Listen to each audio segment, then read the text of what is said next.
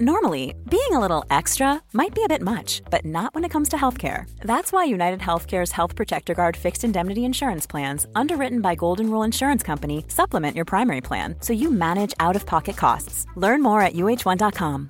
Here's a cool fact a crocodile can't stick out its tongue.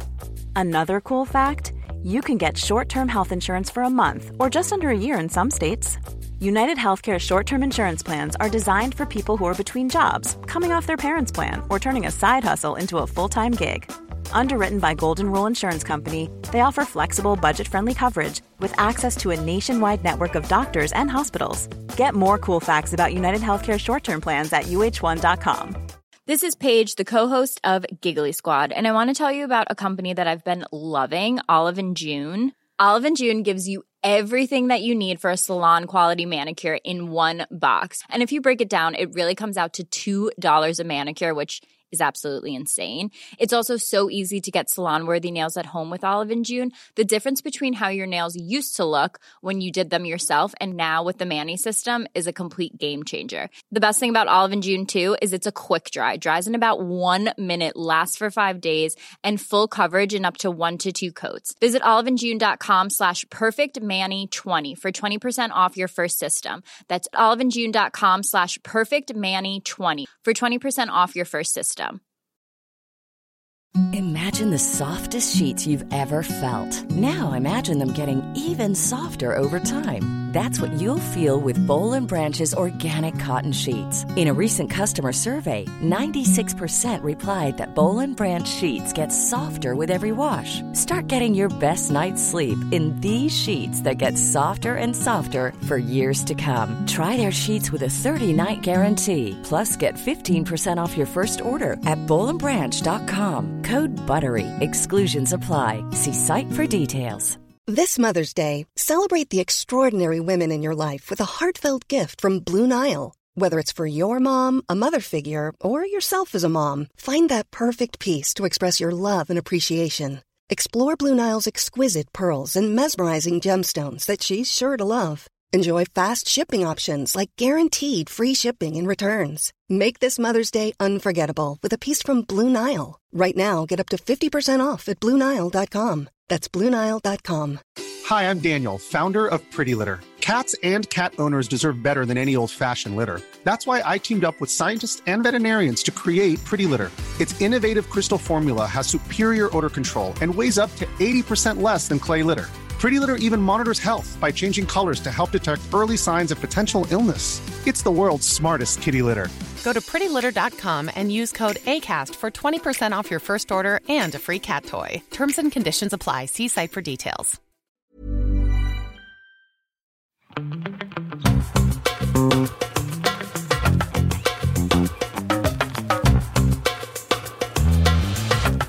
Welcome to Don't Blame Me.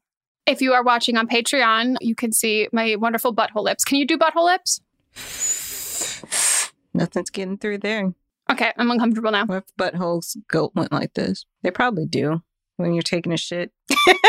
yeah, I, I was just like, I was going to make a comment about what you're eating, but then do that. okay, sorry. IBS humor, everybody. Um, yeah, so we give wonderful advice. We give the advice that we like to see in the world. Tough love, but, you know, coming from a place of compassion, we obviously want to help our listeners. And if you let us know that you are sensitive and you are Pisces, we will go easy on you as best as we can. But we're the people you turn to for advice. It's anonymous and that you know the friends that aren't going to just tell you exactly what you want to hear. Mm-hmm. So, should we read a review? Sure. Yeah, we've actually got quite a few that came in. Oh, porn. No, it's good reviews. I'm sorry. I just need you to know that someone has one where the title of the review is just called Macklemore. yes, that's the one I was going to read. um, okay, so Macklemore. And that's the title of this. This is not from Macklemore. And I, when I read it, I like Googled Macklemore. I was like, maybe it has a different meaning to it. I don't know. I was like, did we talk about Macklemore? no. I mean, I talk about Macklemore a lot. I always references Macklemore as being Mott's favorite musical artist, and he gets so mad at me because like he hates Macklemore. I just think it's so funny. Okay. Found this podcast in the middle of the pandemic. I'm obsessed. I love listening to the old episodes and the new. At one point, I'd listen daily as I walked the dog. It's so refreshing listening to people call out unethical behavior, even if it means they might lose fans. But they totally validate callers if they're in a hard spot and need advice and the caller is ethical. It's helped me build up the courage to point out unethical behaviors in my own life and reflect on my own thoughts and opinions and phrasing. Megan and Melissa are funny, relatable, and even educational. Oh my gosh, no one's Excuse ever me, said that to me. Melissa and Megan. So sorry, Melissa and Megan. I'm a Leo, so naturally I just like I know that's switched why I those in my head. Melissa and Megan are funny, relatable, and even educational. Love these ladies. Keep on doing what you're doing. I also love the other podcast they recently came out with, but am I wrong? It feels like the perfect add on. And be sure to check out Melissa's other podcasts. They're also great. Truly a diamond. Ooh. P.S. I love seeing Megan and Melissa's relationship blossom through the podcast, envious of their friendship. Ah, that is so sweet. People tell us that all the time They do. in real life every time we get our nails Mhm. done. They're like, you guys are so cute. And I'm like, yeah, wouldn't you put us on a Target card Right. and sell it? I mean, you know, Hallmark, we still have your number. We do? We need our royalties. You stole our, not our name, but our likeness. Our likeness. likeness. likeness. Ugh. did you want to read another one? No, we'll save them for Okay. episodes. We really appreciate that. Mhm. Thank you all for leaving reviews. It's really great. It's wonderful. It's really nice. And it's also a great way for us to like hear what you're thinking about the podcast and if you're enjoying it because we have definitely taken a hiatus from letting people into the Facebook group, which we will strike back up soon. One person did get in because they messaged me. I know. And did you not see where I responded? You knew better than to message me. Yeah, truly. No, it was it was so spot on. They messaged me and they were like, "I've been trying to get into this fucking Facebook group for literally a year, and if you do not let me in, like th- like you are responsible. This is like the start of my villain origin story." And I immediately searched them in the group and I added them and I responded, "Villain story origin Mhm. story avoided." Then included the screenshots in the group, and everyone in the group is like, "One of us, one of And I said, I would have let you become a villain because I need a rival. Exactly. she knew. And I was like, okay, all of this checks out. Like, you're fine. You can come. Like, you can come. But that's not an invitation for other people to do it. You know, there's an, No. one outlier, and that's it. and also like she took it upon herself to do all of this without knowing that this would succeed like she just like did it all on her own so we will be op- we will be going through and doing all of that stuff in um, the summer. I'm just giving it's just a time. lot. It's just a lot everyone. Uh we are so if you've been listening for a while or if you haven't if you haven't been listening for a while to give a quick recap we have a facebook group where it's like a support group where people can come in and ask uh uh it, we can talk about the episodes talk about things in their life. Like it's like a community where people to get to know each other but also to ask kind of more timely kind of advice where it's like going on a date what should i wear for this and blah blah blah it's like a wonderful amazing community but uh, it's a very open and vulnerable community. And so we have, in the last two years, really cracked down on making sure that we are like, it's like a, it's not like a job interview, but like we're doing like due diligence and research Mhm. to everybody applying because there are certain people in the group who have like, made it clear that there's uh, people in their lives who they aren't in contact with anymore and like abusive relationships and so we need to make sure that all of the profiles are real and like tie back to accounts and that's why we have you jump through all of those hoops and like ha- link all of those profiles and stuff. Like it's because people share really vulnerable things in there. It's also for your own good because if you're like a not so secret racist, like you think I will tear you to shreds, you'll be ripped apart in that group 0.5 seconds or less. Mhm. 0.5 you, people from all over the world. They're like if I no they are seconds seconds you have and they will they will hurt your feelings so bad. so and they have jobs and we're not trying and I don't want them to have to spend their time doing that. So that's Right. why we do all that due diligence ahead of time. And we didn't used to do that, which is why this takes a lot longer for us to Mhm. have people. So- and we shut down the group for a while to clear things out. But now Yeah. it just takes a lot of time. So we're tired. hmm We are perpetually. So um, we just cut out a whole section of us talking about Marvel DC. So if you want to head on over to Patreon, we're going to put it there because Melissa said that this episode is too long. With all because we talked for 20 minutes. But if you ever wanted to hear our thoughts on movies, And check it TV. out. And TV. So if you want to call in to this podcast, you can leave us a voicemail at 310-694-0976. International listeners, you can send us an audio message at meganpodcast at gmail.com. You have three minutes. That's your that's your timer. You have three minutes from the time that the uh, beep happens and or when you press record on your voice memo on your phone, however you're going to record it. So we, I don't want to say we encourage, and I'm not saying we're holding you at gunpoint. I'm saying what's the difference between that? Like wherever the middle ground of that is, that's what we're telling you to do to write down what you're going to say, practice. Do you know what I mean? It's just being respectful of everyone's Yeah. time and your own time and respectful of yourself. And you want to make sure that you have all the information so that we can give you the best possible advice. So don't waste anybody's time. Exactly. You're like you exactly said, you're also wasting your own time. The amount of people who are like, fucking should have just written it down first ahead of time. So write it down, time it, see how long you have, read it out loud, practice, practice. And then when you call us, just read it right off. We love that. You can get a diamond if you do a wonderful, fantastic job. And make sure you let us know all the important details. So, ages, if it's about relationships, how long you've been together, and also include your pronouns so we can be accurate with those. And if you have to be 18 or over, have your parents' permission. Anything else? Nah, let's get into the episode. Woo, roll the tapes. Hi, Megan and Melissa. Was not calling to, not expecting to call in, but let's jump in. I'm 26, she, hers, my husband, 26, he, hims. I've been trying to tidy up our apartment and help my husband with some of his stuff because that's always easier than dealing with my own. But he has this laundry basket of things that have moved with us and we've been here long enough to give him plenty of time to deal with it and I've tried to let him just go at his own pace with it. But anyway, in said basket was a bunch of random stuff like figurines, whatever doesn't belong in a laundry basket. One item being the big stressor is a plastic bag of mail containing some items dating from 2014, so well overdue for shredding. I told him an idea I had for organizing it to help him basically get some folders so that he can see what's in them and just dwindle down the pile so that maybe he can do five minutes a week to deal with his mail because he never opens it. He was a little hesitant at first, but said that he was fine with it. We got the folders. I started helping him organize, basically keep, go through, and shred. And he got more and more stressed over it. And I told him that I was just wanting to help him with it and not judging or anything, just dwindling down the pile.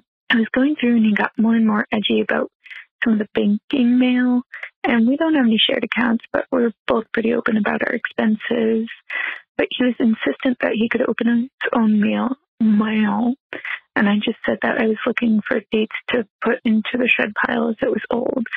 At the time, I didn't think a lot about it, and we all know this where this is going. But he happened to be out tonight. I got curious about why he was so antsy over some of the statements. Lo and behold, I peeked through. There's some charges for OnlyFans. I didn't know he was on there. Not mad about it, but feel a little deceived. I feel like maybe it could be innocent things he's paying for, right? I guess I'm just looking for an, some advice on how to address this with him. Thanks.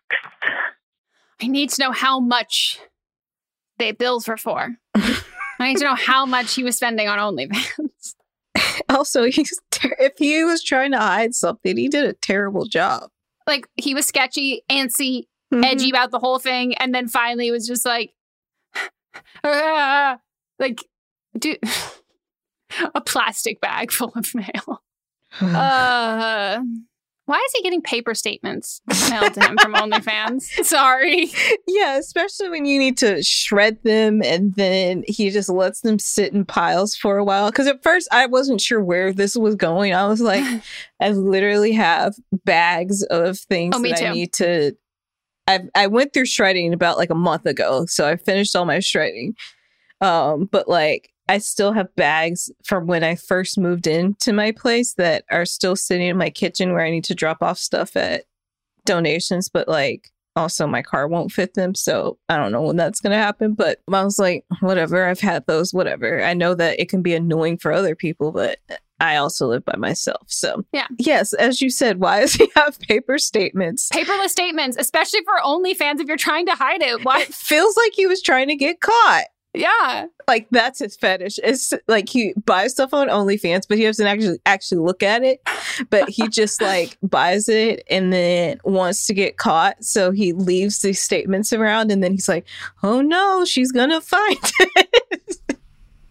Also, like, is it like, is he, is this like mail from OnlyFans being like, here is your receipt of purchase? Or is it like his bank statements I that think it's his show bank like, statements. I don't think that OnlyFans would send paper copies. They know better than that. I feel like you'd have to call and request. I'd be like, hey, OnlyFans, I would love a paper statement every month. So I was like, damn, that makes more sense. Yeah, if it's bank statements. Uh men men sometimes like i just you i feel for you because like i'm sorry it must have been so frustrating for you to just like be like i'm just trying to help and like just Mhm. seeing him get so edgy and antsy like when we are we are big proponents of um, like if you're gonna snoop you know what you're looking for. And like i i'm a pro snoop. I'm not pro snooping as like a routine thing to like keep someone in line or keep someone in check. Like i think if you think you're gonna the only time that you snoop is when you think you're gonna find something and you're okay with finding something. Mhm. and it's not a regular occurrence. It's like you know it's you've got a mission and a goal there not keeping tabs so you will hear no shame from us about snooping because you got exactly what you were looking for and Mhm. you yeah uh, i think that maybe like we've gotten so many like questions like over the years about like onlyfans and i mean we get it in the group and all of that stuff i think that maybe with this OnlyFans is like staying and like having like virtual digital sex work, whether that's in like forms of porn or messaging conversations or one on one video chats. This is a kind of a mainstay in like the, Mhm.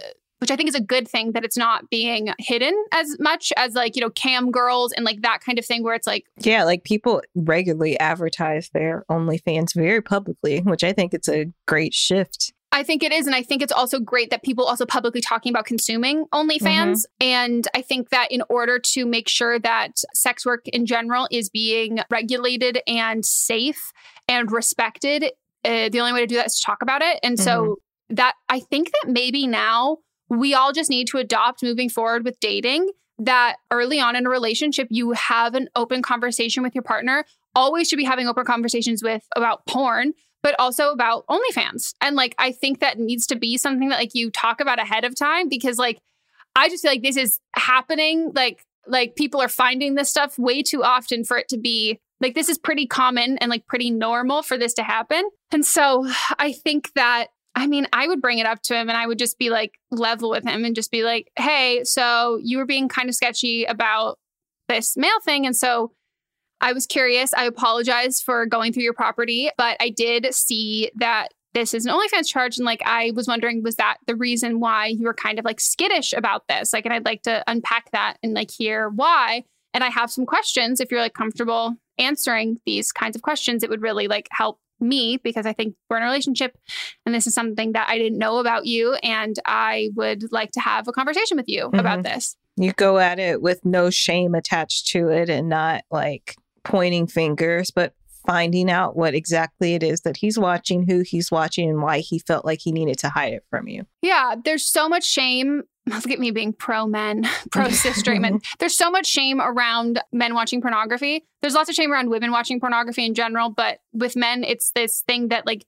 it's this circle that in this cycle that men hide it because they're embarrassed that they watch it. And then women get upset that their partners are watching it because they're hiding it because it feels like there's something to hide, but they're hiding it because they feel shame because they've been told there's something to hide. Mhm. And then it's just this whole never ending cycle. And unless you and your partner have explicitly set a boundary ahead of time that you view OnlyFans as like cheating, I think you do come at it from a place of like, this is something I didn't know about you. Like, I would love to know. And you seemed a little uncomfortable with this. And like you said, like, I just want to know. I just like kind of want to understand it a bit more so we can have a conversation so we're on the same page. I don't want you to feel like shame about mm-hmm. something. I think it's great that you're supporting a small business. I think no, truly. I think it's great. Like all about supporting a small business. But I think it's important, and we talked about this in the episode we recently talked about porn. If you don't talk to your partner about this, you then you don't know what they're watching, and that is a really dangerous thing. And if we don't talk about porn, then the porn that people end up watching is like un- uh, completely unethical and also just like really scary and really fucked up. The the stuff that hides in the deep corners of the internet is the really violent, really offensive, really fucked up kind of shit. So it's you should know what your partner is into watching mm-hmm. porn wise, and so you can know if you consent to being with someone who's watching that and you feel comfortable being with someone who is watching whatever porn that they are watching. But yeah, I mean, my advice would be a little bit different um, if you did share finances, because that is a, in general, I, you don't need my approval to watch porn or do anything, whatever you're going to do. Like, but when it's our own finances, like I need to be privy to the financial decisions that we're both making with our money. Mhm. I just can't, I'm just picturing a plastic bag full of mail. I, I could picture it. I, that's what I'm saying. I have, I have I have the amount been. of times I have moved with like not necessarily laundry baskets, just full of random shit. And she's like, "Oh, figurines, mail," and I'm like, when I tell you every corner of my house has a box full of random shit, I relate. Yeah, I now at my house I have because the mail gets like delivered inside a little. It's a slot. Last night the mailman, because it was raining all day, he came pretty late at night, and it scared the shit out of me. It's like it scares the shit out of me when I'm there like midday and I Yeah, just hear it. Like, oh, that's just the mail slot. Yeah, midday I'm expecting it, but it like falls into my house. So now I have a big box that it just drops into. And so once once that gets full, that's when I go through it. Because I also have, which I don't know if people I've told you about it, but as a general thing, you can have the mail people scan your mail and let you know what's coming. So I know when I actually need to look in it for something, and most of the time it's junk mail. So That's so smart. Yeah. Also, did I tell you that like good fucking on me and well mostly good on you for doing this, but when when I was gone over winter and you started my car every once in a while, mhm. I didn't start my car for two fucking weeks and then it died. And I was talking to the AAA guy and I was like, and I had my friend do this when I was out of town. He was like, see, smart, great. But apparently people's cars are dying all across the world during the pandemic because nobody is driving. Yeah, I told you this that I my business mailbox. I just I go there. I really during the pandemic I started having most things sent to my house because I didn't feel like going there. But Yep. now I go so then my battery doesn't die. That's the only reason I go check it. It's smart. Yeah. It's smart. I have to sit in my car at some point today for 45 minutes. and just with it running. I don't know why when you sent that to me, I read it as 48 hours. I was like, you're gonna let Oh your my God. car run for two days. no, 45 minutes for 48. So for, I had to do it yesterday and then I have to do it again today. So I just read the part that was 48 48 hours. And I hours? was like, your battery What about the ozone layer? She's gonna die though. Yeah, also, someone can easily come steal your car. I know. No, I just sit in it. it's a little weird. I know. And you're not really, and he was like, yeah, just don't, you don't have to drive around because if it dies again. And I was like, Yeah. okay. Yeah, but I So, mean, I'll I just- feel like you can easily sit in a car for forty-five minutes. Oh, I did. I did the yesterday. No problem. Doing it again, no problem today. Yeah. I do that whenever I just leave the house and then come back Yeah. and sit in the driveway for No. hours.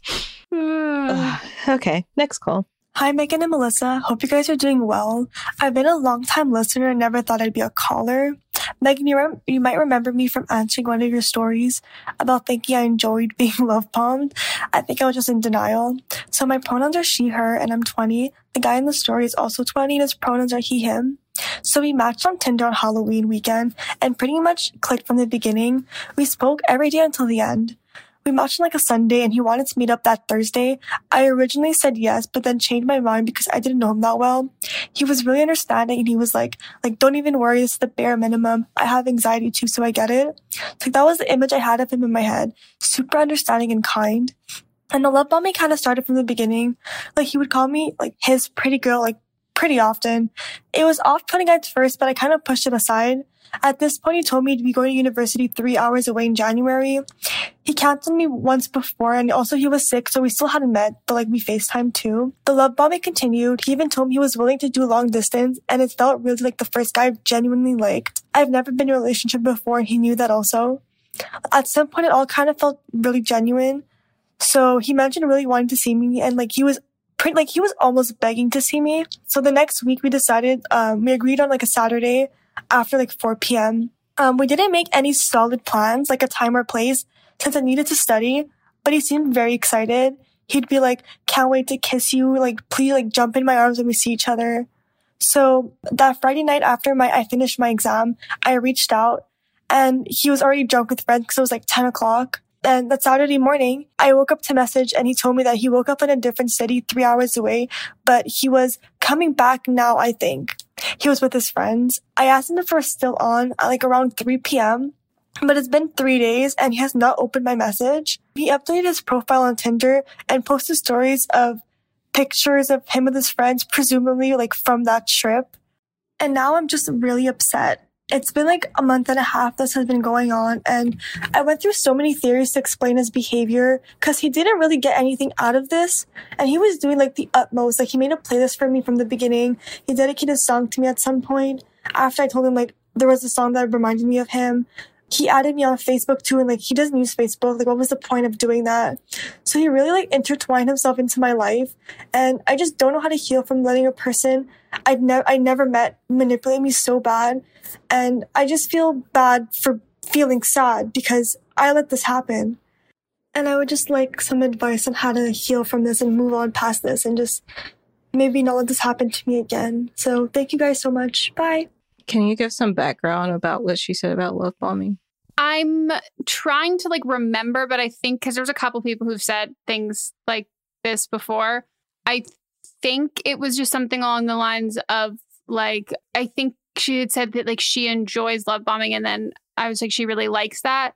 And then I responded and I was like, I don't think you're familiar. I don't, I don't want to be an asshole, but I think what I said something along the lines of like, I don't think you you wouldn't say this. I don't think if you really understood what love bombing is, because it's a cycle of abuse and it's not the overt attention and all of that kind of stuff is only the first part of it. It's like a circle and it's a cycle. And then it becomes you take that away and then you weaponize it and you do all of that stuff. So I'm pretty sure that was maybe who this was, but there's a couple of people who I've had conversations with this about. But I mean, I love with you. My first instinct, I'm like, is this man a catfish? Like, is you said you FaceTimed though, so that's when it ch- it ch- changed for me. I was thinking the exact same thing until she said that they FaceTime, and I was like, "Did you actually see his face?" Yeah, I mean this in the absolute kindest way possible. And first and foremost, I want to say that like uh, you're you're you're you're very clearly like blaming yourself for this and like assuming responsibility. And you don't need to assume responsibility. And so I want you and everybody who might relate to what I'm about to say to like understand that I'm not saying this in a this is your fault or your responsibility way. It's more along the lines of what sometimes can happen is people who do this tend to specifically go after people who don't have a lot of relationship experience because they can set the scene and set the mm-hmm. table and kind of give an example of what it's going to be and they can't really do that to people who've been in healthy relationships before because it's out of the ordinary. But when it's the only thing you've ever known, it's the same reason why, like, you know, grooming and the, with like adults with like, I mean, dating with large age gaps, people pick people for large age gap relationships who either don't have experience with relationships so they can again really call the shots and show what a relationship is like and have it be on their own terms or people who haven't been in healthy relationships. I just want to say oh, yeah. you put quotes for people that are just listening. Sorry, yeah. So that is something that when we talk about like avoiding these situations, I think love bombing, I don't know anybody who hasn't been in an instance or a situation where someone hasn't been hasn't done this and like it's sadly like incredibly incredibly common and what he gets out of it, because you're like, it feels like he doesn't like, what's he doing? It's attention. It's attention and knowing somebody is into him. It feels like power and it feels like control. And it feels like it can even be as in, like innocent as just like boredom and feeling like filling your day eh, with like compliments and flirting and all of that, which there's nothing wrong with enjoying like flirting with someone, but it just has to be when you're on the same page and it's leading someone on or doing all of that. The playlisting, I really, maybe here's the thing. How about we just tell you how much of a scumbag he is, and hopefully that will make you not be so sad to start. Yeah. He didn't make this playlist for you. He made that playlist for everyone and sent it yeah. to you. And he picks a different song for different girl, and you know it. It's a move. Mm-hmm, and you weren't the only one that he was talking to. And he might also have a girlfriend. Like, Or it's all a game for him. He might not have a girlfriend. He just likes stringing people along because he likes, like you said, the attention, but also the control that he has. yeah. And knowing that he can make people fall for him in a month and like have it be like so quick and like that they'll drop things to see him and all of that. So whoever you ta FaceTimed and like had conversations with, like he was designed for you by him to make you be into him. And it that person doesn't exist. And that's something that's like really scary about love bombing. And when you're in a relationship with someone and then suddenly that goes away and it's someone you don't recognize, it's because they molded their personality and everything to be what they think is like the most desirable. And most of the time, you can like pinpoint exactly what movies they've watched and what male celebrities that they think are hot, like whatever they think that is. And it's like you are living a budget version of the notebook. And like you're just saying these things that sound like they've written, been written by Nicholas Sparks, but you clearly don't believe them. And they're clearly not like for me specifically. And yeah, you're young, you're only 20. And I say that just in the sense that like having gone through this and recognized that this is love bombing, I think is like you're years ahead of me at that age. Like I I was going through this shit and I had no idea that I didn't put any fault on anyone besides myself for any of this and didn't recognize that this was like a cycle that I was a part of that was not for me. But my biggest advice for this is I say like get out there, meet people, whether that's like if you want to do dating apps, if you want to do something else, but like making sure that you're actually like meeting and talking to these people and that if you don't know them so well, just know that like they're statistically, if someone is like completely in love with you and obsessed with you and doing all of this stuff like right off the bat immediately, unless you've been like friend childhood friends growing up or like something like very, very, very rarely is that not just the start of love bombing? Because he doesn't know you well enough and people don't know you well enough for that. And i would never put myself out there to like get hurt and just like be incredibly vulnerable with someone i uh, like just met and like come on so so so strong. And the people who are comfortable doing that it's usually because they have a habit of doing that and they recover from it pretty quickly you know? Yeah. It's hard when you haven't been in a relationship before and you think it, it's, and I'm, I'm guessing since you are someone that said that you liked love bombing before, you have this perception of what romance should be just because of maybe the media you've consumed or most likely the media you consume, television, books, maybe podcasts. And so you have to drop what this perception is and look more to what actually they're saying and not the persona that they're putting out there. So, you know, you live, you learn, you live, you've learned. He doesn't respect you. He's not going to respect you. It was all a game for him and it hurts to hear, but you've been through it now and now you can be you're able to spot that in future people that you may date. Yeah. And for anybody who doesn't have a lot of relationship experience and you're kind of trying to look out for this stuff, biggest thing I can say is the difference between relationships and friendships. Uh, relationships and friendships start with the base of friendship. And the difference between a romantic partner and someone who's interested in you is like if there's a sexual aspect of like what you want in a relationship and what they want, then it's friendship plus like sexual attraction and and sex and doesn't have to be like intimacy sex but like intimacy in some physical way or an emotional inti- intimacy aspect of it but there's the friendship aspect it always remains there. It will always be there. And so if someone is like immediately when you're they're into you all of this kind of stuff and there's no friendship there. There is none of that relationship that you have like with your friends where like you feel close you can talk to each other you get to know there's all of this other stuff. If it feels so so so different than friendships and not just because it's like oh the fluttery feeling in your stomach oh there's some like sexual attraction there there's like the oh will they kiss me kind of thing that is kind of just like a telltale sign that they are just regurgitating, like you said, the media that they've consumed and like playing a role of what it means to be romantic. When like I think the base of all romance is friendship and like, because that is like an incredibly like powerful relationship and experience to have with someone. And then the only real difference is like intimacy in whatever form of intimacy you're looking for in a romantic relationship. Mhm. But it's tough. And if it seems too good to be true, it either is or you need therapy. And I don't mean that in a mean way. I just mean in general. Like if if you think that things are someone is like too good to be true, it's either that they are or you have some self worth issues to work on in therapy, which Mm-hmm. I understand. I've been on both of those. So I wholeheartedly understand and experience this. And I think it's really amazing that it's only been a little while since this has happened and you've had this realization. Like it took me years to realize my ex boyfriend showing up wasn't my boyfriend at the time. This guy I literally met like a couple times and was like into showing up at my birthday party in Vegas and like knocking on the door and like figuring out where I was. took me years to realize that that was actually creepy and that wasn't cool. And my friends were all, we were all on the same page. Like, oh my God, that's so cool. Like, that's so hot. And like years later, we were all like, wow, whoa, fuck. Like, we had such a warped sense of this. So kudos to you for doing this reflection at this point. Yeah. Hmm. All right, time for a break. Woo! We will be back after these quick messages.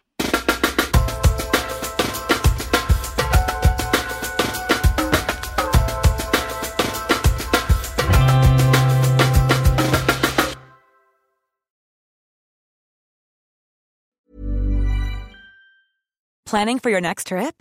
Elevate your travel style with Quince. Quince has all the jet setting essentials you'll want for your next getaway, like European linen, premium luggage options, buttery soft Italian leather bags, and so much more. And is all priced at 50 to 80% less than similar brands. Plus, Quince only works with factories that use safe and ethical manufacturing practices. Pack your bags with high-quality essentials you'll be wearing for vacations to come with Quince. Go to quince.com slash pack for free shipping and 365-day returns. Okay, I have two new obsessions that I need to share with you. Impress No Glue Press On Manis and Impress Press On Falsies Lashes. Trust me, these are getting ready game changers. Both require no glue, so there is no damage to your natural nails and lashes, no mess, and no annoying dry times. Just one step and you're done. Boom. Instant glam. Visit impressbeauty.com slash presson and use code PRESSON25 at checkout for 25% off Impress Manicure and Press-On Falsies. Mom deserves better than a drugstore card. This Mother's Day, surprise her with a truly special personalized card from Moonpig. Add your favorite photos, a heartfelt message, and we'll even mail it for you the same day, all for just $5. From mom to grandma, we have something to celebrate every mom in your life. Every mom deserves a Moonpig card. Get 50% off your first card at moonpig.com. Moonpig.com. Hey Dave. Yeah, Randy. Since we founded Bombas, we've always said our socks, underwear, and t shirts are super soft. Any new ideas? Maybe sublimely soft. Or disgustingly cozy. Wait, what? I got it. Bombas. Absurdly comfortable essentials for yourself and for those facing homelessness. Because one purchased equals one donated. Wow, did we just write an ad? Yes. Bombas. Big comfort for everyone. Go to bombas.com slash ACAST and use code ACAST for 20% off your first purchase. Today's episode is brought to you by a sponsor we love, 310 Nutrition. 310 Nutrition is helping us, you, our listeners, in the new year with protein and superfood rich products with so many options and flavors for your personal preferences. They're adding new products all of the time, and I just got my I mean, I didn't just get my package. I just got a, a, a, secondary of my package. And I, as someone who needs electrolytes to function, there it's like elixir from the gods. I cannot sing their praises enough. Specifically, the cucumber flavor of this electrolyte mix is delicious. Like it's it's so good. I've even like had it on like ice and been like I'm drinking like a drink drink. Like you can throw a little straw in there. Uh, and, and it's it's delicious. It's so good, and I just I love. They're filled with so many great ingredients that really help. If you're like me and you like you know medically need some electrolytes, but also if you're working out, if you're sweating, hot summer day, you're going to an amusement park, you're on your feet for a long period of time, all of that. Um, most of us are not getting the electrolytes we need. Yeah, I drink mine specifically when I am working out. It's my beverage while I'm working out. I just take one stick of the hydrate, mix it in with my bottle of water. 16 ounces of water can provide the same amount of hydration, equal to drinking two to three bottles of water if you got that hydrate in there. They also have the all in one shakes, which I absolutely love. I'm running low, so I got to get some more. But um, I love the chocolate bliss, the vanilla cream, the caramel sundae. I have all three of those flavors. Sometimes I mix and match them. Sometimes I'll use it when I'm baking or I'll just drink it straight. And it is, they're so good. They have a triplex protein blend, plant based proteins that include pea, brown rice, and pumpkin that makes it so delicious. You can get fiber and superfood blends with more than 25 organic fibers and superfoods blended into one easy, delicious shake. And they also have 310's four shake flavor starter kit, which lets you sample all the flavors for only $9. Right now, 310 is celebrating a new year of goals with Don't Blame Me and giving our listeners 50% off up to $100 for your first order. With so many sample packs, new products, it's really fun and super easy to put together an order, or you can start a subscription on products you know you'll use. Go to 310nutrition.com and use the code BLAME ME right now for 50% off up to $100 for your first order. That's 310nutrition.com and use code BLAME ME. In our live stream, our listeners are always recommending and talking about books. So we're so excited about Book of the Month because this is something that our listeners are going to love. This is a brand that I've been familiar with for a, a, long time. I like love watching people talk about it. I love seeing what books people are reading and like what books they have available.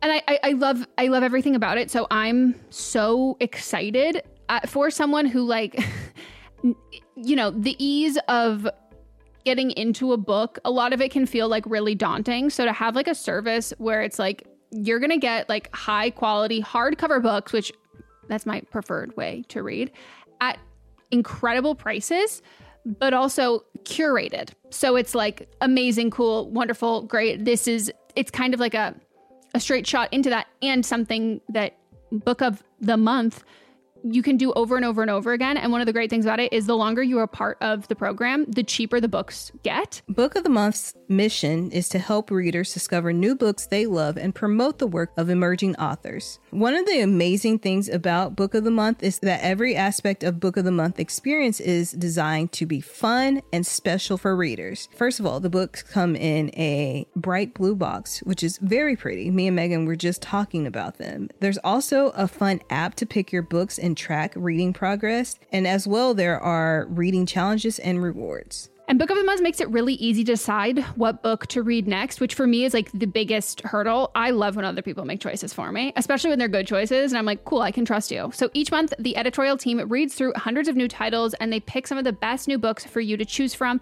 All of the books are so good, you can't go wrong. And I mean that wholeheartedly. When we were picking like our selects for this, I was like, this I like all of them. This is hard. And I literally coordinated with Melissa and I was like, okay, so these are like my top ones. I'm assuming they will be yours. So don't pick the same one as me so then we can swap afterwards. And that's what we did. So we got The Ministry of Time by Kaliane Bradley. And we also received The Return of Ellie Black by Emiko Jean. The Ministry of Time is like people are calling it like if you're a fan of Outlander and like spy novels or time traveling books, it's quoted from Town and Country saying, It's really innovative, fun storytelling. The Ministry of Time is definitely for you. And listed as 45 of the must read books for spring 2024. And then Harper's Bazaar also said part time travel romance, part spy thriller, and 100% multifaceted joyride. when I tell you that I was like sold. We're also excited about the return of Ellie Black, and this one is about a missing girl who returns, but that isn't the end of the story. It's only the beginning. We both like a, a, a detective book. This one is uh, 20 years since Detective Chelsea Calhoun's sister vanishes. Ever since, Chelsea has been searching for signs for closure for other missing girls, but happy endings are rare in Chelsea's line of work which that sounds so intriguing and I'm looking forward to reading this novel so much. Can't wait and we're so excited to usher in this new sponsor. And we know y'all are already going to love this. Plus we've been recommended this so many times. Mm-hmm. So I, I we we've already got fans in you. Try the service yourself at bookofthemonth.com and you can get your first book for $5 with code PETALS. That is your first book, $5 at bookofthemonth.com using code PETALS.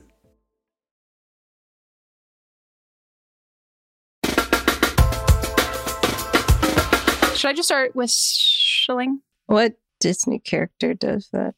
That's how they talk. I don't remember. I don't know either. It's the gopher from Winnie the Pooh. I didn't even know there was a gopher in Winnie the Pooh. I liked Piglet and Eeyore and Tigger, obviously, but Tigger felt like a personal attack. I'm gonna live with you. So like everyone except for Winnie the Pooh and Christopher Robin. Oh, Kanga too, and Roo. Roo was cute. Winnie the Pooh was fine. I just never. this is such a stupid. I don't reason. understand why Winnie the Pooh is the star. Me neither. First of all, no star power. Like I'm Mhm. so sorry. Like Eeyore has more star power. Mhm. Like I love, I love a uh, underdog story. But I also hated honey as a kid. I like think honey. I still don't like the taste of it, and so like Winnie the Pooh, and I just couldn't relate on that level. Gotcha. And I was definitely a pants but no shirt kind of girly, Mhm. not a shirt no pants. I'll do it sometimes in the house when I I'll wear because if I'm on a call or something, you can't tell I don't have pants on. So, but I have pants Oh. on right now. Okay, I'll do that if I'm wearing a giant T-shirt and period underwear because otherwise I'd be marking my territory. okay, should we get into the rest of the calls? Yeah. Yes, we shall. So we just started playing this call. I had Melissa pause. so, okay, in this call, it sounds like she says that she is 20 years old and her husband is 34 and they've been together for eight years total, married for six, which I immediately made Melissa pause and go, I'm sorry, she was 12? like freaking out. And there's actually a note next to this that the original call, she called in once before, and then this is one that she wrote down. So this one we're using, it's better. But that she clearly says 27. So Mhm. the quality is better in the other one. She's 27. She's not 20, but we needed to do this before because I know no one would be No able one to listen to the call. No, it would just be like, I'm sorry, a 26 year old and the 12 year old. God, my, my heart, I just fully was like, if she, I, ah, that scared the shit out of me. Okay. Whew. Play. Okay. Hi, Megan Melissa. I called earlier, but I think my call was a little jumbled, so I wanted to write it down. I'm a 20 year old female with she, her pronouns, and my husband is a 34 year old male with he, him pronouns. We've been together six years total and married for four. My issue with him lately is intimacy. We haven't had sex in about two months now, and I feel disconnected from him.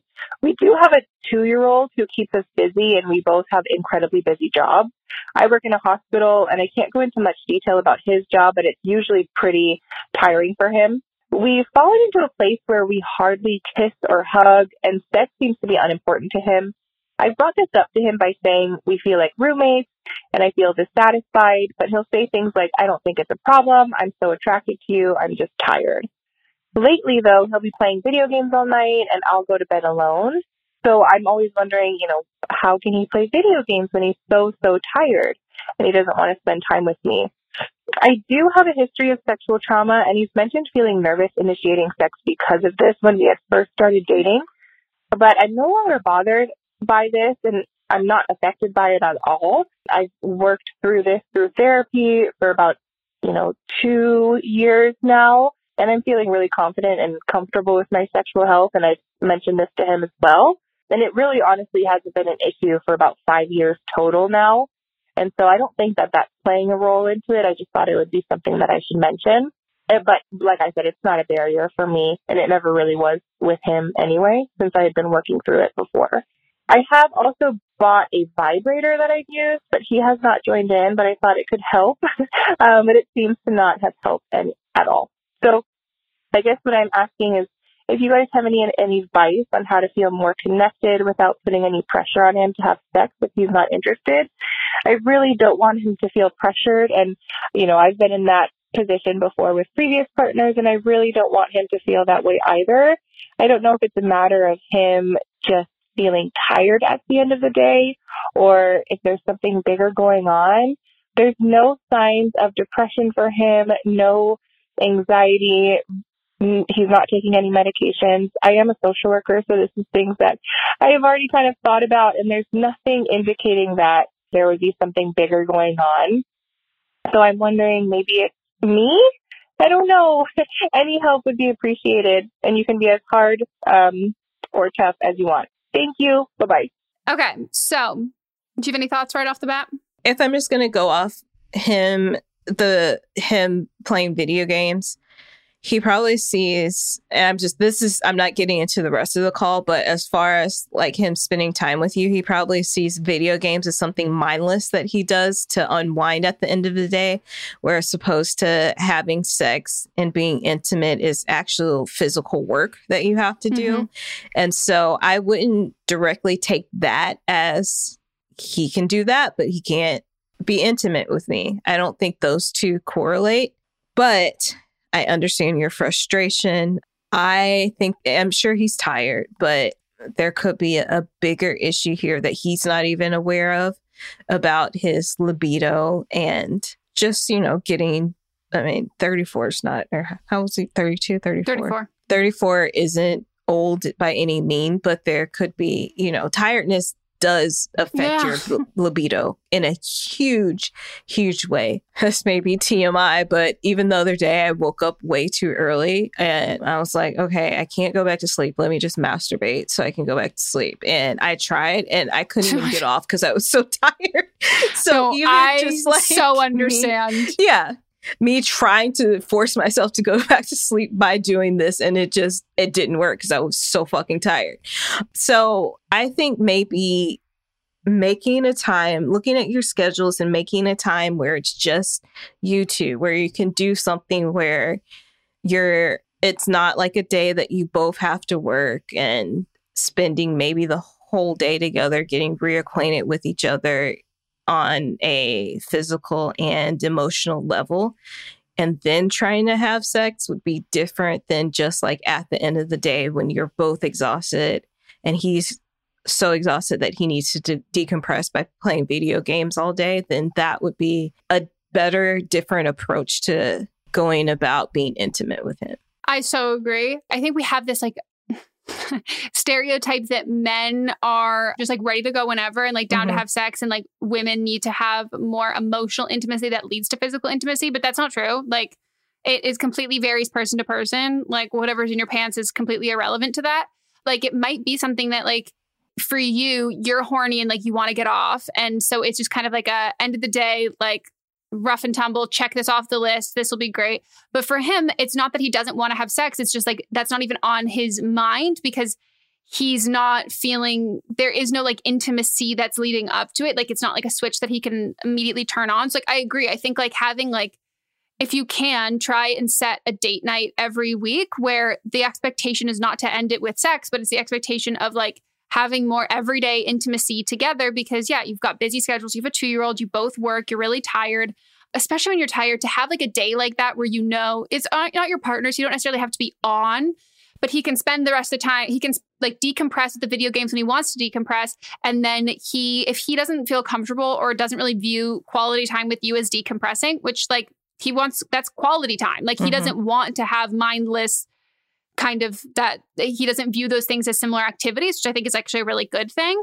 That it's not either or, and it's not like you can have a harmonious relationship with both of those things. Like you can have that, and if you need to have the energy and the bandwidth to be intimate and have these dates and to regain emotional and physical intimacy, that's not doesn't have to be an every night thing. It's just like a once a week thing of being like, let's do this and like let's go like let's have like see if you if you can get a sitter or if you can't, where then making it be on uh, like a weekend, like planned a month ahead of time where you can get a sitter for something like that and doing that or something that it is not right before one of you has to go one of you has to go to work like really early the next morning like setting yourself up for success and just being like you know getting having fun getting like cute for each other like wearing a cute outfit that makes you feel super sexy like going to do going to like get takeout from a new restaurant or like where i don't know what the situation of new cases is like for you but like going out somewhere doing something and then knowing that like when you kind of start redating each other intimacy there uh, you have more opportunities to be like in the moment and Mhm. like as opposed to the default of always being you're always attracted to your partner but always being in the mood to have sex with your partner and like be intimate in that sense.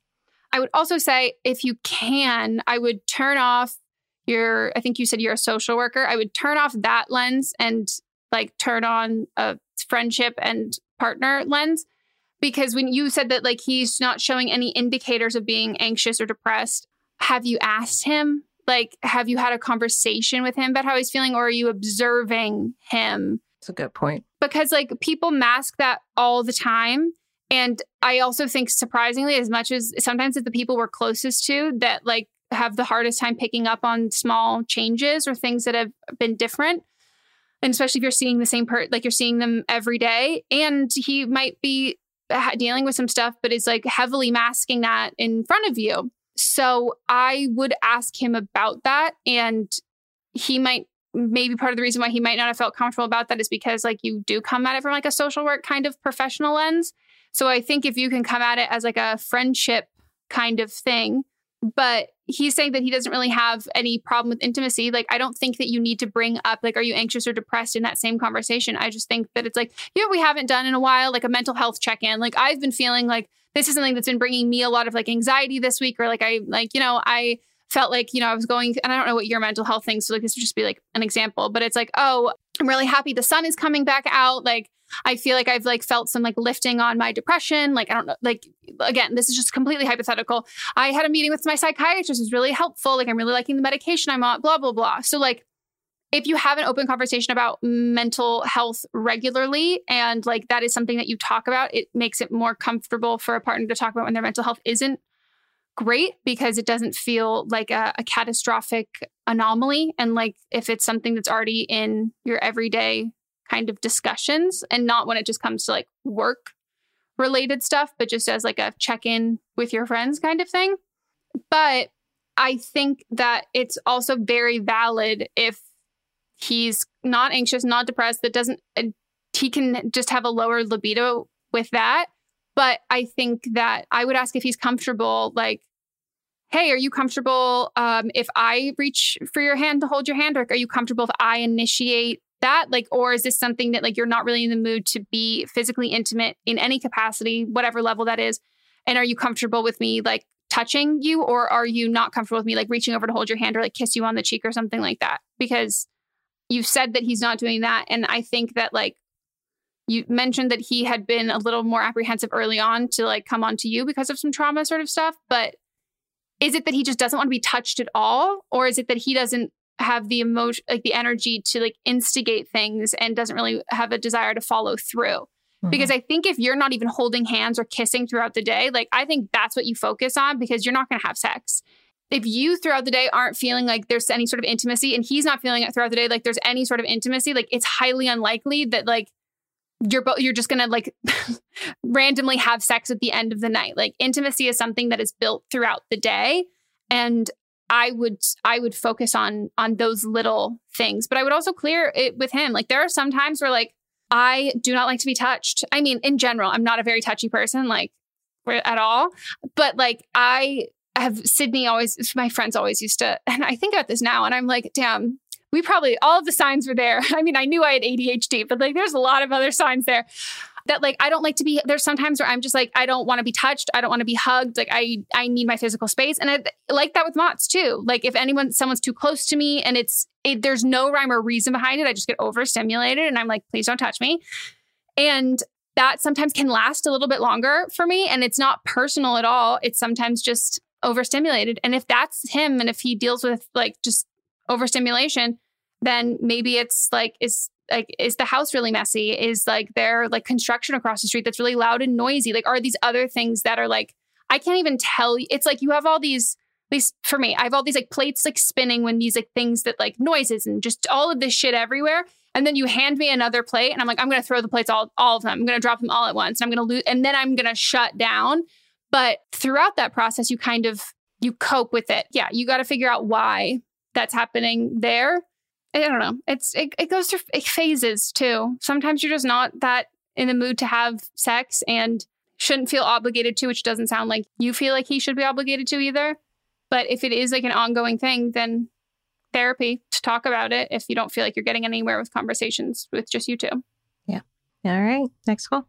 Yay. Hi, Megan and Melissa. I'm 20 years old. I use she, her pronouns, and I am a junior in college. I am a virgin and have never been in a relationship. Growing up, I never talked or learned about sex with my family or friends and primarily learned everything I know from the internet or this podcast.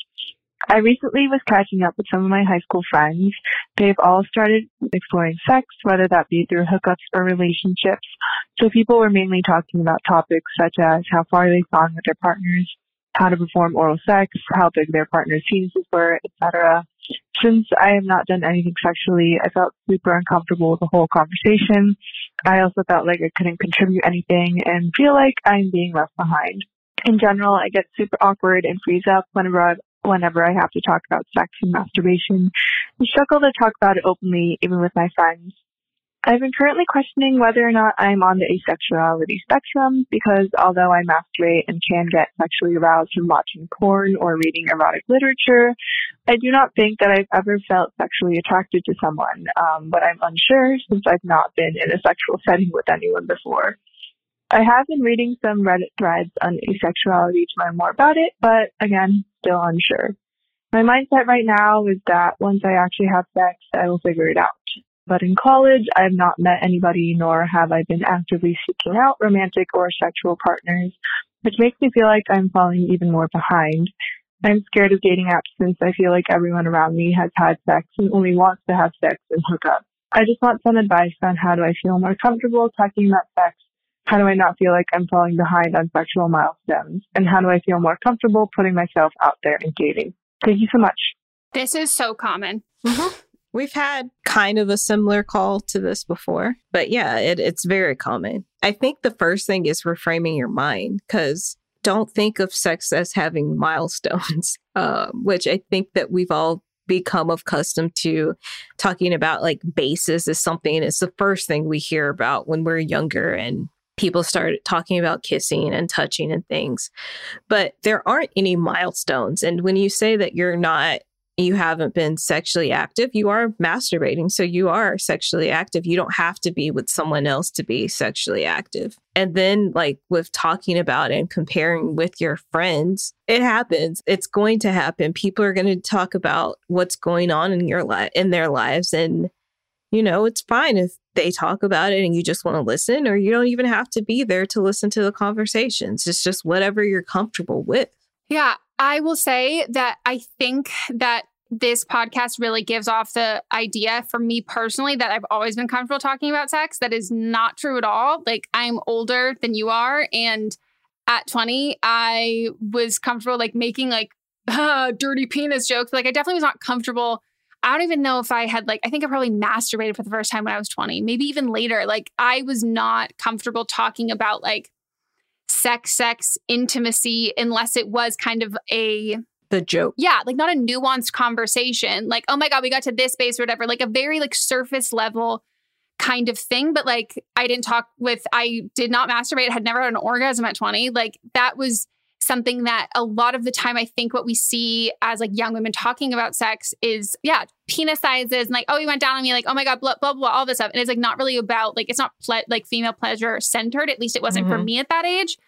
And so I think that like you've been you've been on Reddit, you masturbate, you watch porn, you have all these things that like I would say if I had met you when I was 20, I would consider your you leaps and bounds ahead of me sexually, even though I was having sex. Like there is such a diff there's so many aspects of that and you have one aspect that a lot of people don't have yet. Mm-hmm. And that is something that like honor that. Like honor the fact that like you know how to get yourself off, Yeah. which so many people don't know how to do. And like you are having the more like nuanced conversations with yourself and understanding like your own preferences and sexuality, all of this that like you might have looked at me at 20 and said, I'm behind. And I would have looked at you at 20 and said, I'm behind. Yeah, I would. I'd say like for me, I masturbated before I had sex, and I feel like that I when we uh, uh, like you're saying when you're around your friends at that age, you're talking more of in a like salacious way, and when we got down to it, I was actually having more pleasure and then by the time I actually had sex, I understood my body as opposed to what to do to someone else. And so I was able to, you know, prioritize my pleasure. And I feel like my first time was leaps and bounds better than what I've heard from other people. Yep. I I mean, I don't know if there's any truth to it, but like for in my own personal experience, like my friends who had had more like attention from the in in this case like heterosexual uh, my friends who had more attention from guys earlier on and had sex earlier and did everything else earlier had orgasms later than my friends who masturbated first because they people are starting to get into sex and starting to exploring and like some people do like masturbate like very young which is also incredibly normal but a lot of the time, people go to like, you know, reading fanfic, reading smut, reading like some like sexy things and like touching themselves or masturbating or whatever because they aren't having any sexual they're having sexual feelings but they're not having that play out in their like relationships every day and they're seeing their peers do all of that. And so i know many so many more people who like are like melissa in that sense and then people who were like me and like it took years for us to like actually have an orgasm because there's not a ton of sex education that encompasses everything. Like we mm-hmm. have, like you said, the salacious media talking about like sex in the city, like gossiping, gossiping, gossiping about this. And then you have like the anatomy kind of conversations and about like clitoris, like clitoral pleasure and all these other things that aren't necessary, they don't really go together. And so it feels like some people get handed one book and other people get handed the other book, and we're both jealous of what the other one has. Mm-hmm. But I would say that you said that like you'll figure out your own like where if you fall on the ACE spectrum once you have sex if that is something that's comforting to you and that's something that like you don't aren't putting pressure on yourself for but i would i would urge you to not feel like a label should feel comfy and helpful and useful to you and only you. And i think that labels in general relying on instances of like to be that moment of clarity versus just going with what however you feel in the moment and knowing that like you don't have to put pressure on yourself to like have this your first sexual encounter not only happen be enjoyable but then also tell you what you need to know about what you feel like you want to know about yourself sexuality wise if it clarifies something for you that's wonderful but i hope you don't put pressure on that moment to be anything other than like seeing what it's like for you and i think that like you don't have to feel comfortable talking about sex. And I think that's okay. You don't ever have to feel comfortable talking about sex if you don't want to.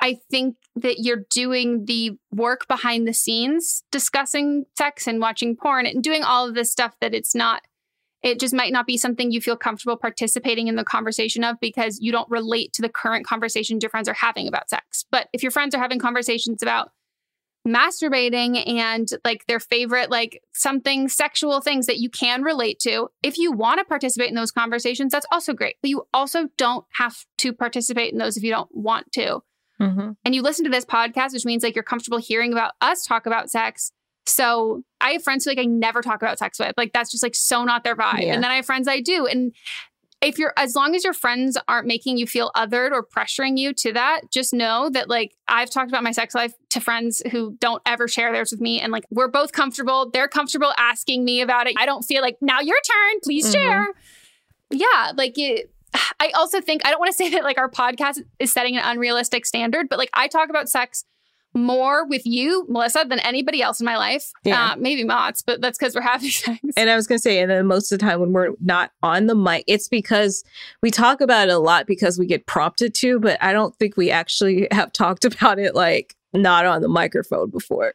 No. And we also don't really specifically talk about this is also a very young thing. Like, we don't really, in general, like once your friends start being with serious relationships, like you don't really talk about yeah. sex with and your I don't friends. Hear about it. No. And like we talk about sex on this podcast, but like there are sometimes I'll get on here and say things that are like personal stories, but most of the time we're talking about sex as like an abstract mm-hmm. and as like a not or as like a that happened in the past and not yeah. currently happening because I don't want to hear about my married friends fucking their husbands. Yes. No. No, no, no, no, no. There's like a window. So like when my best friend and I, we both started dating like our who our fiancés now. I'm like, we probably talked about sex with each of them for maybe a week, 2 mm-hmm. weeks, and then never again. Because it's like, well, now that's who we're marrying, and that's weird. Like, ooh. So yeah, I don't think you're falling behind. I think when it comes to dating, I'm sure it feels like it's the elephant in the room and that like everybody has like sex has had sex besides you but as long as you are clear with like what you want and like what your expectations are for your sexual relationships like if you want to have if you want to have sex with someone if you want to have sex with someone when you're in a relationship if you don't want to be in a relationship when you have sex with someone like as long as you're aware of those with yourself before you start dating someone you can clearly communicate those things and the shitty people will like filter themselves out you know Yeah. She also wants to date, but she's scared because it seems like everybody just wants to have sex and hook up. you have to know what you want so then you can communicate it to other people Mm-hmm. And you talked about the dating apps, and we've been over this before, but in case you haven't heard, but like if you're using dating apps, go about it with intentions. If you want to just date casually, then put that in. On dating apps, the people that want to hook up are very open about that's all they want. If you want to date, then be open with like, I'm actually dating. Yeah. Again, and I will say I've said this in every single one. Dating casually, dating casually has an expiration date. 99% of the time, if you see someone says that they're looking to casually date, they're not looking to casually date someone and then be in a relationship with them and then Mhm. settle down with them. They are look they are not looking for that. It is the in between of saying that like I don't necessarily want to have a one night stand, but like I could have a couple week stand or I could like le- would like to put you on my roster. When I want to settle down and have a girlfriend, I'm going to start a new one. I'm going to start Mhm. a new roster. So I just see so many people they see men put as like casually dating and they put that in there thinking that that's what they want because it leads to seriously dating. But just like I we want you all to have intentions when you date and join dating apps, the people you're matching with are also have intentions. And I know wonderful, great guys who are total catches who put when they're ready for a relationship that they put interested in a relationship. Mm-hmm. And like it happens, they're there. You just have to be confident in the decisions that you're making. And you're you're making those choices for future you, and future you will really thank you. Yep. All right. Time for Don't Blame Them. Woo! Uh, so this is where a listener will call in with their own advice pertaining to a call that we had on a previous episode. So maybe they have their own personal experience. Maybe they're similar to me and like to hear the sound of their own voice. They have something that we neglected to say. So Hi, I'm a 23 year old female and I use she, her pronouns. I'm calling in for a Don't Blame Them for the most recent episode about the girl who never dated anyone in college. I also never had a boyfriend or really went on dates when I graduated college last year. And after many pep talks and moving to a new city, my friends convinced me to get on dating apps. I agree with Megan and Melissa that you have to know what you want, but also I wanted to echo how low pressure this can be. Some of my friends immediately started seeing people in person, but I wasn't comfortable with that, so for the first couple months, I just messaged people. Only recently have I actually started going on dates with people. I live in a red state, so it took going through many profiles to find someone with my same values, and I got the expand your preferences prompt many times. This can be frustrating and start to turn me off to dating apps, but I would run into the same situation in person. It's just an expanded pool, like Megan said. Your limited experience is not a red flag to others, and if your partner is a good person, they shouldn't care about your dating past, whether you dated hundreds of people or zero. So I just want to tell the caller that you aren't alone, and there is no pressure to rush into dating. Everyone goes at their own pace. Thank you so much, and I love the podcast. Bye. So that is from season nine, episode 13. what a perfect don't blame perfect. them for that last call. Well, thank you for that. And we hope you all enjoyed the episode. If you did, leave us a review on the podcast app. We really appreciate it. And if you're still listening this far, comment. It's like an emoji. You could do the heart and the bomb, like a love bomb emoji or Okay. anything. Or if you want to share us, share with us. Your new favorite emoji. They just let out a whole bunch. And Oh, it I need to download. forever to scroll through all of them. And I was just like, what is this? I already hate how many. There's so. There's ugh. so many. I just wish the search function was better. Yes. And I also wish that we would get a proper eye rolling one. We have side eye, but we need like an actual, not like the one that's looking up. It needs to be like in the circle. You know what I mean? Yeah. I, I agree. I think there's a lot of them. And I just think that white brunette girls desperately need their own emoji. And so we can throw that one in there too. Yeah. Be absolutely wonderful. Wait, are you saying that you're brunette? No. That's what it sounded like. You said Oh, no, we no. need our own. Mm. No, but they need a spray tan emoji. I would I would love that if they have all the same hand ones, but they have like the badly done It's wrist orange. spray tan. That's what I want. I want the fine spray tan for the rest of the hand, and then like you have like the the residue on the wrist. So then when girls, so like when people just stop, because I don't, I mean I don't know them personally, but there's people on TikTok who like switch their emojis Mhm. based on if they have a spray tan or not. And I'm just like, okay, let's let's be realistic. Your wrists, nah, your your wrists have some orange. They look like Cheeto dust. Let's be realistic. You need you need. Let's give you one that really. Let's give you one that you feel seen. What I think is so funny is that me, who was a professional spray tan artist back in 2000, like nine ish, I had such a technique that wouldn't give you all that Mhm. extra. And I'm just like, it's been over 10 years at this point. Why hasn't it advanced? Because my technique, you didn't have those splotchy li- lines and stuff. And so I just don't understand how people are still getting those. They're doing it type of- themselves. I know, but like I feel like there should be an at-home version of what because it all it was was like a sponge where I was like Yeah. contouring it into skin. Like, why isn't there a at-home version of that? there probably is. It's just the effort that people aren't putting into So it. you'd rather look like splotchy than to take one minute to contour it into your skin. Okay. Mhm. They're desperate. Okay. They're like Saint Tropez is working overtime. okay. Well, if you want to call in for the podcast, we said the phone number 310-694-0976. International listeners, send us an email, megapodcast gmail.com. Stay tuned for, or don't stay tuned. Make sure if you haven't subscribed to this podcast, subscribe. And then subscribe to our other podcast, But Am I Wrong? Comes out on Thursdays. It's a good time. Anything else? Nah. Okay. We will see you all next time. Goodbye. Goodbye.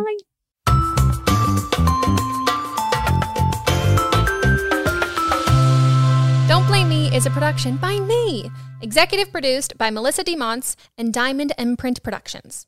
Edited by Coco Lawrence. Post production sound by Chris Henry. Production assistance by Melanie D. Watson. Music by Ryan Hunter and Giacomo Picasso. Cool fact a crocodile can't stick out its tongue. Also, you can get health insurance for a month or just under a year in some states. United Healthcare short term insurance plans, underwritten by Golden Rule Insurance Company, offer flexible, budget friendly coverage for you. Learn more at uhone.com. Imagine the softest sheets you've ever felt. Now imagine them getting even softer over time. That's what you'll feel with Boll and Branch's organic cotton sheets. In a recent customer survey, 96% replied that Boll and Branch sheets get softer with every wash. Start getting your best night's sleep in these sheets that get softer and softer for years to come. Try their sheets with a 30-night guarantee. Plus, get 15% off your first order at bollandbranch.com. Code BUTTERY. Exclusions apply. See site for details. Hi, I'm Daniel, founder of Pretty Litter. Cats and cat owners deserve better than any old fashioned litter. That's why I teamed up with scientists and veterinarians to create Pretty Litter. Its innovative crystal formula has superior odor control and weighs up to 80% less than clay litter. Pretty Litter even monitors health by changing colors to help detect early signs of potential illness. It's the world's smartest kitty litter. Go to prettylitter.com and use code ACAST for 20% off your first order and a free cat toy. Terms and conditions apply. See site for details.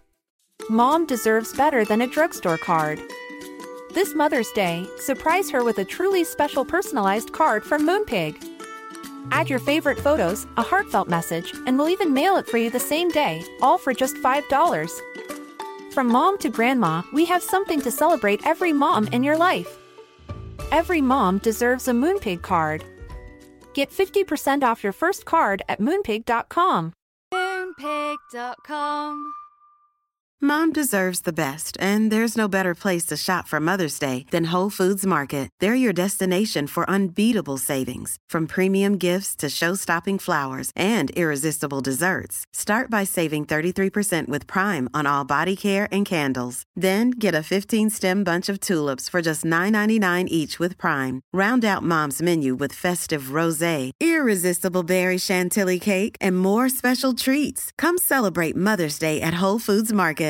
Imagine the softest sheets you've ever felt. Now imagine them getting even softer over time. That's what you'll feel with Boll and Branch's organic cotton sheets. In a recent customer survey, 96% replied that Boll and Branch sheets get softer with every wash. Start getting your best night's sleep in these sheets that get softer and softer for years to come. Try their sheets with a 30-night guarantee. Plus, get 15% off your first order at bollandbranch.com. Code BUTTERY. Exclusions apply. See site for details.